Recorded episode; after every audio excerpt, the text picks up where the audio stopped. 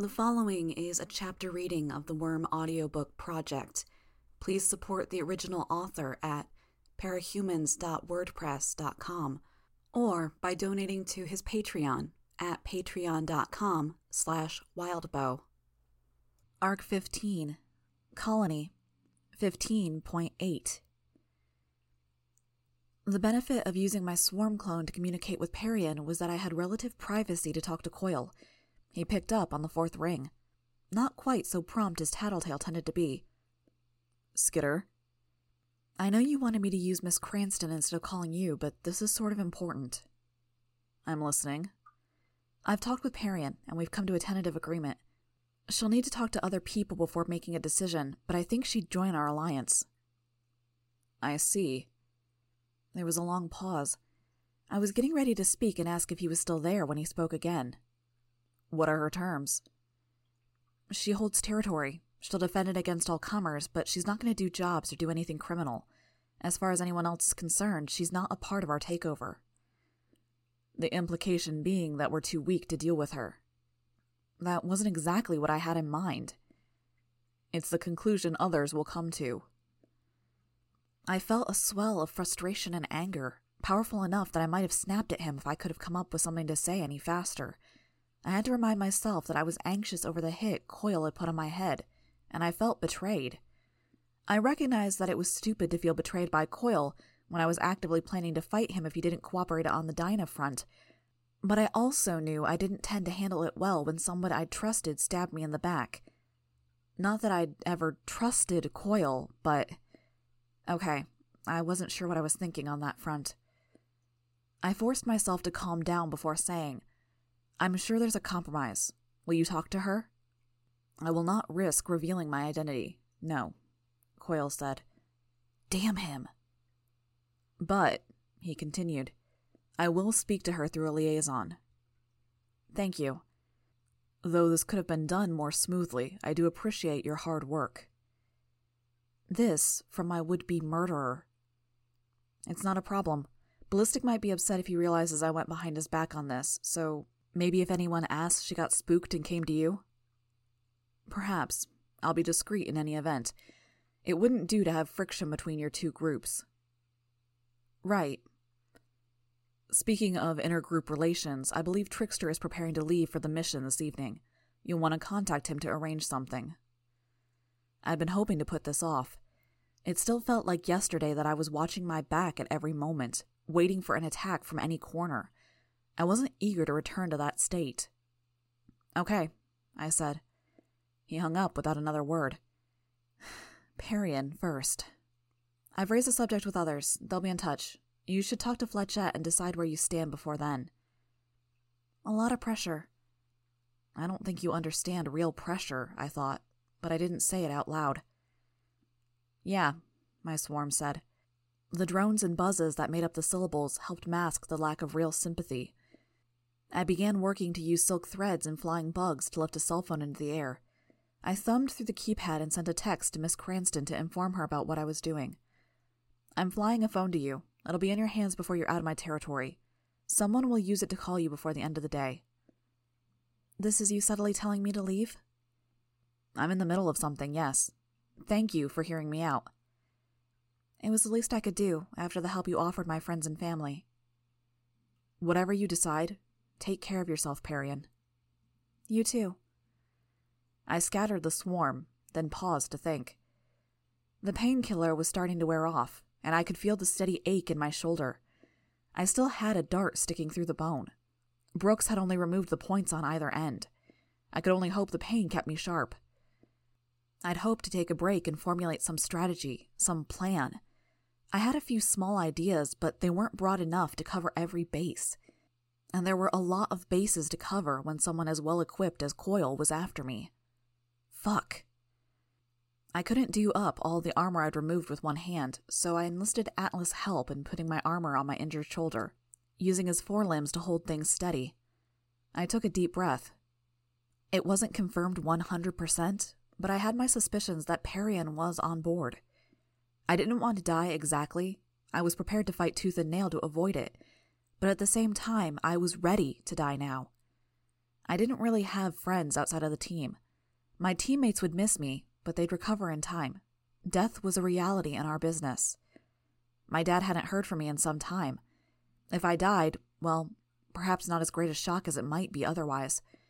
I knew it would hit him as hard as my mom's death had, that he'd be devastated.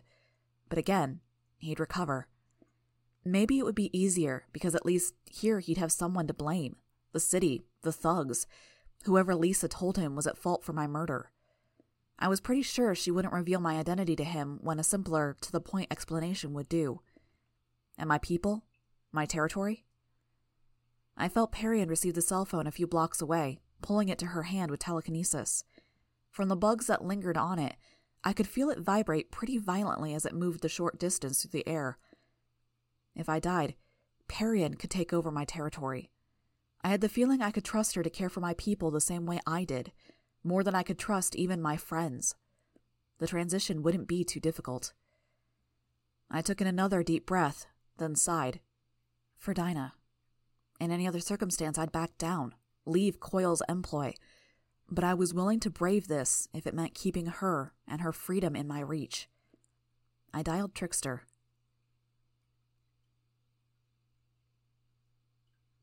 Atlas carried me into the nice part of town, southwest of the towers.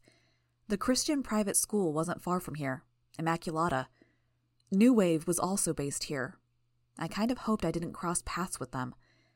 If they shared any of Flechette's opinions about me being at least partially to blame for whatever had happened with Panacea and Glory Girl, well, they'd be even less inclined to hold back.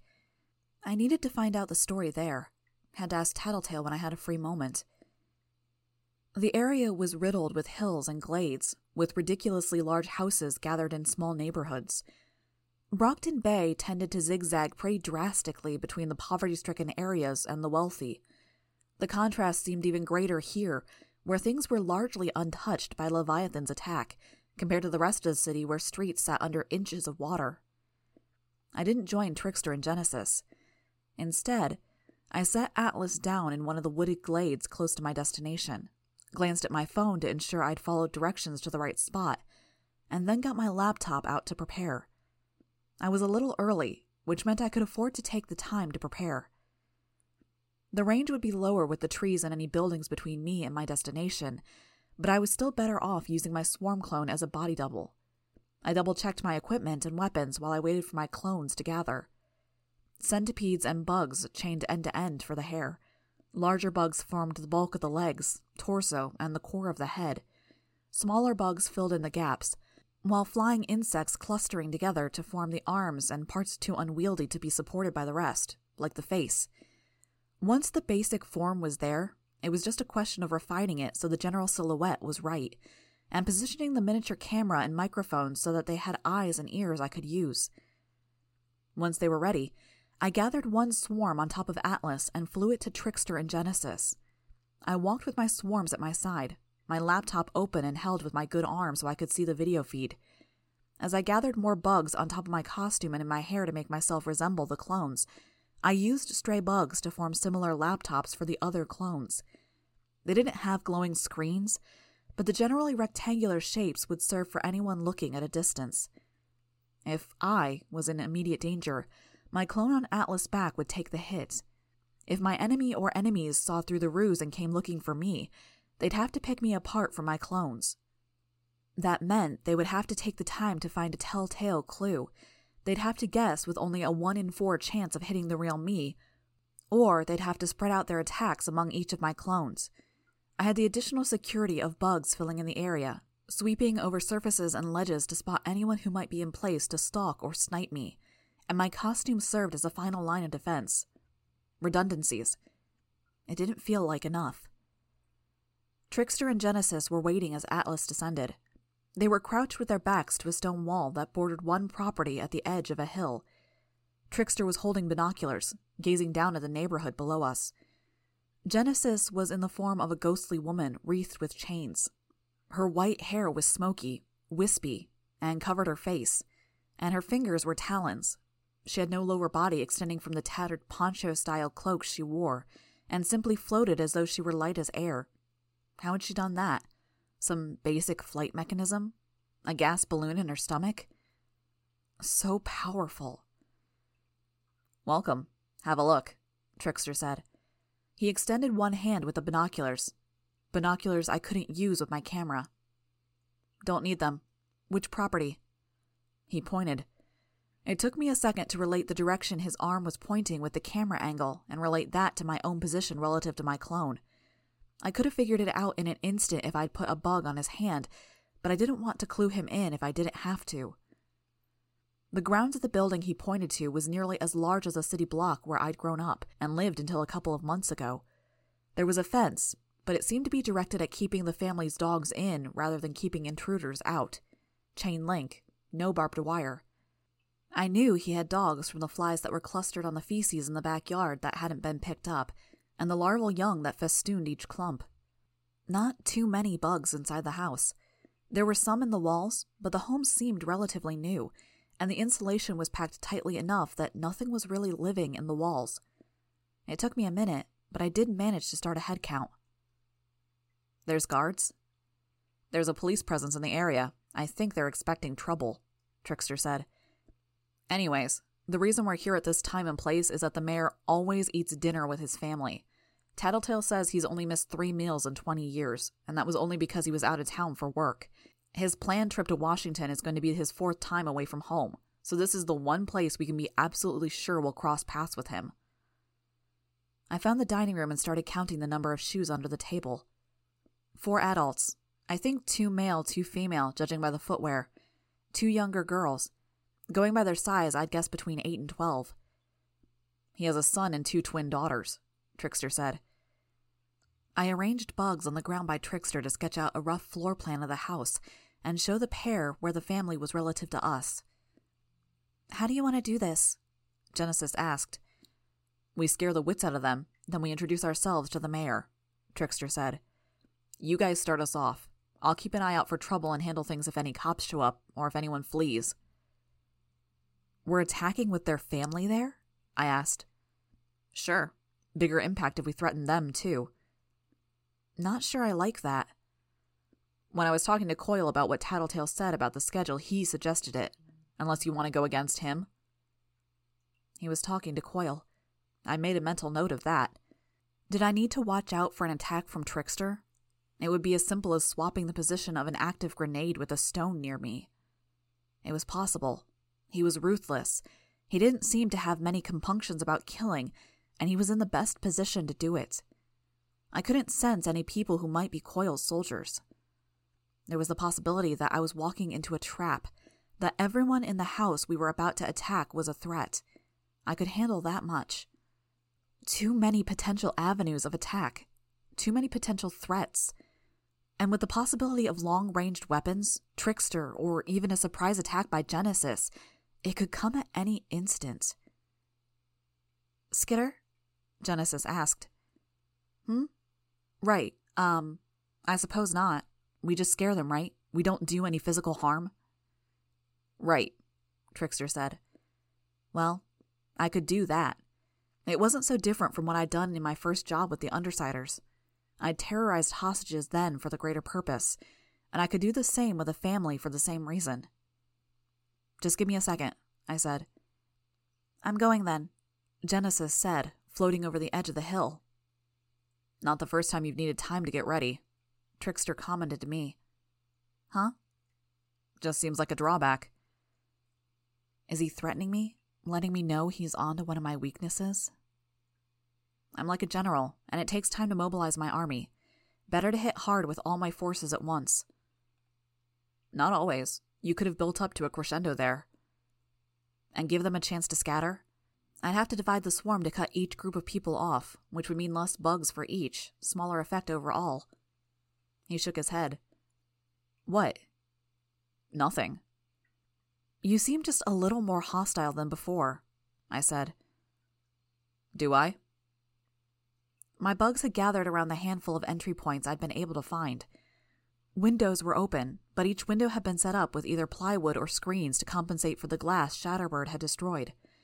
There was a fan system for the bathrooms that was structured to discourage bugs from crawling through in reverse, with flaps that would presumably only open when the fan was active, and that was easy to bypass with some cooperation of the Arthropodic Collective. Yeah, any reason for it? Not a huge fan of you stepping on Ballistic's toes. He's sort of a friend. Not the way he tells it. I didn't intend any offense. More bugs were entering through one of the doors at the side of the house, which was ajar. I presumed it was to let the warm, late spring, early summer air flow through the house. The challenge there was keeping the bugs from being spotted before I was ready. When I realized what Genesis was planning, I shifted my bugs to follow. She headed straight for the kitchen window and crashed through the plywood there. She was followed shortly after by my swarm, spilling into the room to spread over the windows, ceiling, and floor, only a small few darting around the people. They turned to run, naturally, running for the door that led to the kitchen and to the hallway. They were met by the remainder of the swarm, a thick cloud of flies, dragonflies, moths, roaches, and beetles. I could feel them backing away. Four adults, two children. Police are on their way. Gonna swap them with us the second they get to the house. Warning you in advance so we can look confident. Damn. Appreciate that line of thinking, but there's one small problem, I said. He looked at me, then frowned. I can't get a grip on you. You're doing what you did when you were talking to Legend and Miss Militia. A little more refined than that, but yeah. Fuck, he said. Then he groaned. And now I've lost sight of the cops. I can deal with them if you want. Just find them and I'll handle that. Where's your real body? I hesitated. Then I had my clone turn and point to another clone, just in case he decided to go on the attack. I see you. Right. And the cops? Over there, but don't teleport me, I said. I've got something else in mind, and the visual effect will be stronger. If I don't teleport you, I'll have to fight whichever cop I'm not teleporting, he noted. Cope, I thought. I deigned not to reply, and dismantled the clone that was standing next to him. I did draw an arrow pointing him to where the two officers had circled one corner of the property. Rather than visit the house myself, I gathered some of the bugs I'd sent to the room and began forming a clone there. From what I'd seen of the process, it was sort of spooky in its own right a person materializing from vermin. I carried the small camera and microphone towards the swarm, using the video feed to remotely see the clone from a short distance so I could match the finer features and body shape. When I was done, I added the remaining bugs to the swarm, the camera and microphone hidden in their midst, and shifted the camera into place. I recognized our mayor. Never someone I paid a whole lot of attention to, given how I wasn't exactly a voter, but I recognized him in a general way. His face tended to pop up in advertisements and media. If the city wasn't in the state it was right now, it would be on every TV channel, well into the full swing of things for the imminent mayoral elections. He was 50 or 60, with horseshoe pattern baldness on a round head and large ears that sort of stuck out. The woman next to him would be his wife. She had the look of someone who had purchased their good looks, with stylish clothes, an expensive haircut, and top notch makeup and skincare. She was clutching her husband, who was holding his two twin daughters. There were two young adults there, too older teenagers or young 20 somethings. The guy looked seriously well built, the girl statuesque. I got the vibe of an athlete and his cheerleader girlfriend more than I got the impression of a brother and sister with good genetics. The guy stood a little in front of his parents and girlfriend, as if he wanted to protect them. Genesis and I stood on the other side of the dining room table. What do you want? he asked. A conversation. Trickster spoke.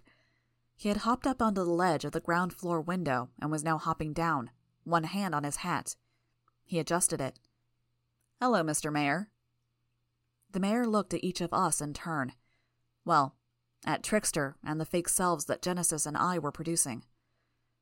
To what do I owe this questionable pleasure? We hear you're going to Washington tomorrow. I saw the son turn to look over his shoulder at his dad. I also noted that he was discreetly drawing a phone from his pocket, concealed by the way he turned his body. If I couldn't sense movement through my bugs, I would have missed it. I could have said something, but I stayed quiet. Instead, I drew Atlas to a point near the window and began uncoiling and stretching out lines of pre prepared silk I'd already drawn out for emergency use. I am. Well, I think it would only be fair if you heard from all of your constituents, Trickster remarked. before you come to a decision. You pay taxes? The son asked, shifting his position again so his right hand was hidden behind his girlfriend. I could feel him adjusting his grip on the phone. As far as I could tell, he hadn't actually done anything to it. I waited for him to stop moving his hand, and then threaded a series of flying bugs between his fingers and the device, winding the thread around it. Rory, the mayor spoke, his tone a warning. He turned his attention to Trickster. And? Which outcome are you hoping for? I think it would be excellent if the city kept going. Things are getting better. And you're putting yourselves in charge, the mayor noted. We're just keeping the peace, Trickster said, doing a better job than your local heroes.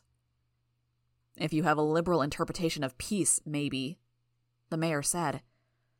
Rory moved his fingers, tapping the screen, and I had Atlas fly away from the window. The phone was torn from his hand and bounced off the window pane before landing outside. Atlas reeled it in further, while Rory looked around in confusion and alarm. No phone calls, I spoke, buzzing through my swarm. Give that back, he said. Is your phone really a priority? Trickster asked. Yeah, Rory said. Yeah, it is. Then you should have known better than to use it here, Trickster said, shrugging. Give it back. Rory turned to glare at me, at my swarm double. Trickster chuckled. Never really got that smartphone craze. People go gaga over the things. No, I thought. Something's off. What I wouldn't give for Tattletale's power, or even to have her present. How would she pull the pieces together, fill in the blanks? She could have looked at the big picture here and known exactly what was going on, while I was left to guess. The obsession over the phone? I couldn't draw any conclusions. What else? The family dinner with the son bringing his girlfriend over? Nothing too strange. They weren't scared. The little girls were glaring at us as they clutched their dad. Rory was too focused on his phone when his family was in imminent danger, and Rory's girlfriend was standing very still. Topping it off, the mayor was too casual in how he was addressing us. Ah. I think it would be in everyone's best interest if Brockton Bay kept going. Not quite fair to judge the fate of the city at its lowest point, Trickster said. Are you being ironic on purpose? The mayor asked. You're making a very strong case for why the city shouldn't continue down the path it's been going down just by being here. Again, that confidence. One didn't trade banter with someone who was implicitly threatening them and their family with bodily harm. Not if they didn't have some measure of security their would be assailants weren't aware of. I considered the various possibilities. Not too hard to narrow down the options with a process of elimination. I drew the words against the wall, above and behind the gathered family. Trickster didn't seem to notice. I'm surprised you aren't showing us more respect. You'd think we'd be almost equal on a level. Current guy in charge of the city talking to the aspiring rulers. I earned my position through hard work, dedication, and by convincing the people that it was in their best interest to vote for me which it was. You three, you're criminals, thugs. You didn't earn anything. Thugs? Do thugs take on the Slaughterhouse Nine and walk away? All you have going for you is violence and intimidation. You can't accomplish anything but destruction that way. I made the words on the wall bigger. Trickster didn't see them, or he didn't care. Trickster, I started, speaking through my swarm. I need to have a word with you. Well, Trickster said, cutting me off. If you insist, who am I to argue? In an instant, one of the two girls was replaced by one of the dining room chairs on our side of the table, and vice versa. Trickster grabbed her hair and pulled her close, drawing a gun and pressing it to her head. Trickster, Genesis said, in the same second I moved forward to stop him. Was she trying to stop him as well, or had she seen the words? She settled one talon on his shoulder. I wasn't sure what signal she gave, but Trickster paused. Whatever it was, he must have looked up at the words I'd written, because Rory noticed. He whipped his head around to see, and I couldn't disperse the bugs fast enough. Triumph was written on the wall with bugs, with a triangle beneath, pointing at his head. Above his girlfriend were the words, Prism, or Ursa. The mayor's son was the civilian identity of Triumph, enhanced physical prowess, and a concussive shout that could punch holes through concrete. He whipped his head around and stared at Trickster. Before the teleporter could pull the trigger or do anything else, Triumph shouted. His sister was untouched, but Trickster was sent flying into the wall hard enough that he was half buried in the drywall. Duck, Kyla! The little girl threw herself to the ground as Triumph lunged forward, kicking the dining room table. It slid halfway across the room, over Kyla, and into the wall. The side slammed into Trickster's midsection, and the table's contents flew into the villain and the wall around him. Trickster went limp, his upper body flopping over the table. I mobilized the swarm, but Triumph was already shouting again, slamming Genesis into a wall, much as he'd done with Trickster. A third blow annihilated my swarm clone, and he turned to start eradicating my spread out bugs while his family ran for the hallway, led by the superheroine. Couldn't get a serious number of bugs together in one place to mount a serious attack without Triumph obliterating them, and he was either too angry or too stubborn to surrender to the stings and bites I was managing to inflict. The superheroine had her phone out, and I wasn't able to tug it from her hand like I had with Triumph's. They would be getting reinforcements shortly. Even if I took them all out of action, I'd still have to get Trickster out of there and escape with my own hide intact. Damn it, I cursed. I broke into a run, accompanied by my swarm doubles, hurrying for the house. I couldn't leave him there, not without jeopardizing everything. He struck me as being disloyal enough to offer information for his own sake, or information about the Undersiders at the very least. And leaving him behind would leave a permanent rift between our team and the Travelers. It could even mean being dropped by Coil, an excuse for him to separate me from my teammates. That said, I couldn't save him or mount a serious attack with just my doubles. He was hitting too hard, handling my bugs too effectively, I could have killed or critically injured his family with the few bugs I did have, brought them down with more dangerous insects, but I wasn't willing to go that far. Not with people who didn't deserve it. Atlas wouldn't be strong or versatile enough to carry an unconscious body to safety. If I was going to haul Trickster out of there, it would have to be with my own two hands. I could only pray I wasn't exposing myself to whatever assassination ploy Coil had in mind. Or worse, that I wasn't doing exactly what he wanted me to do.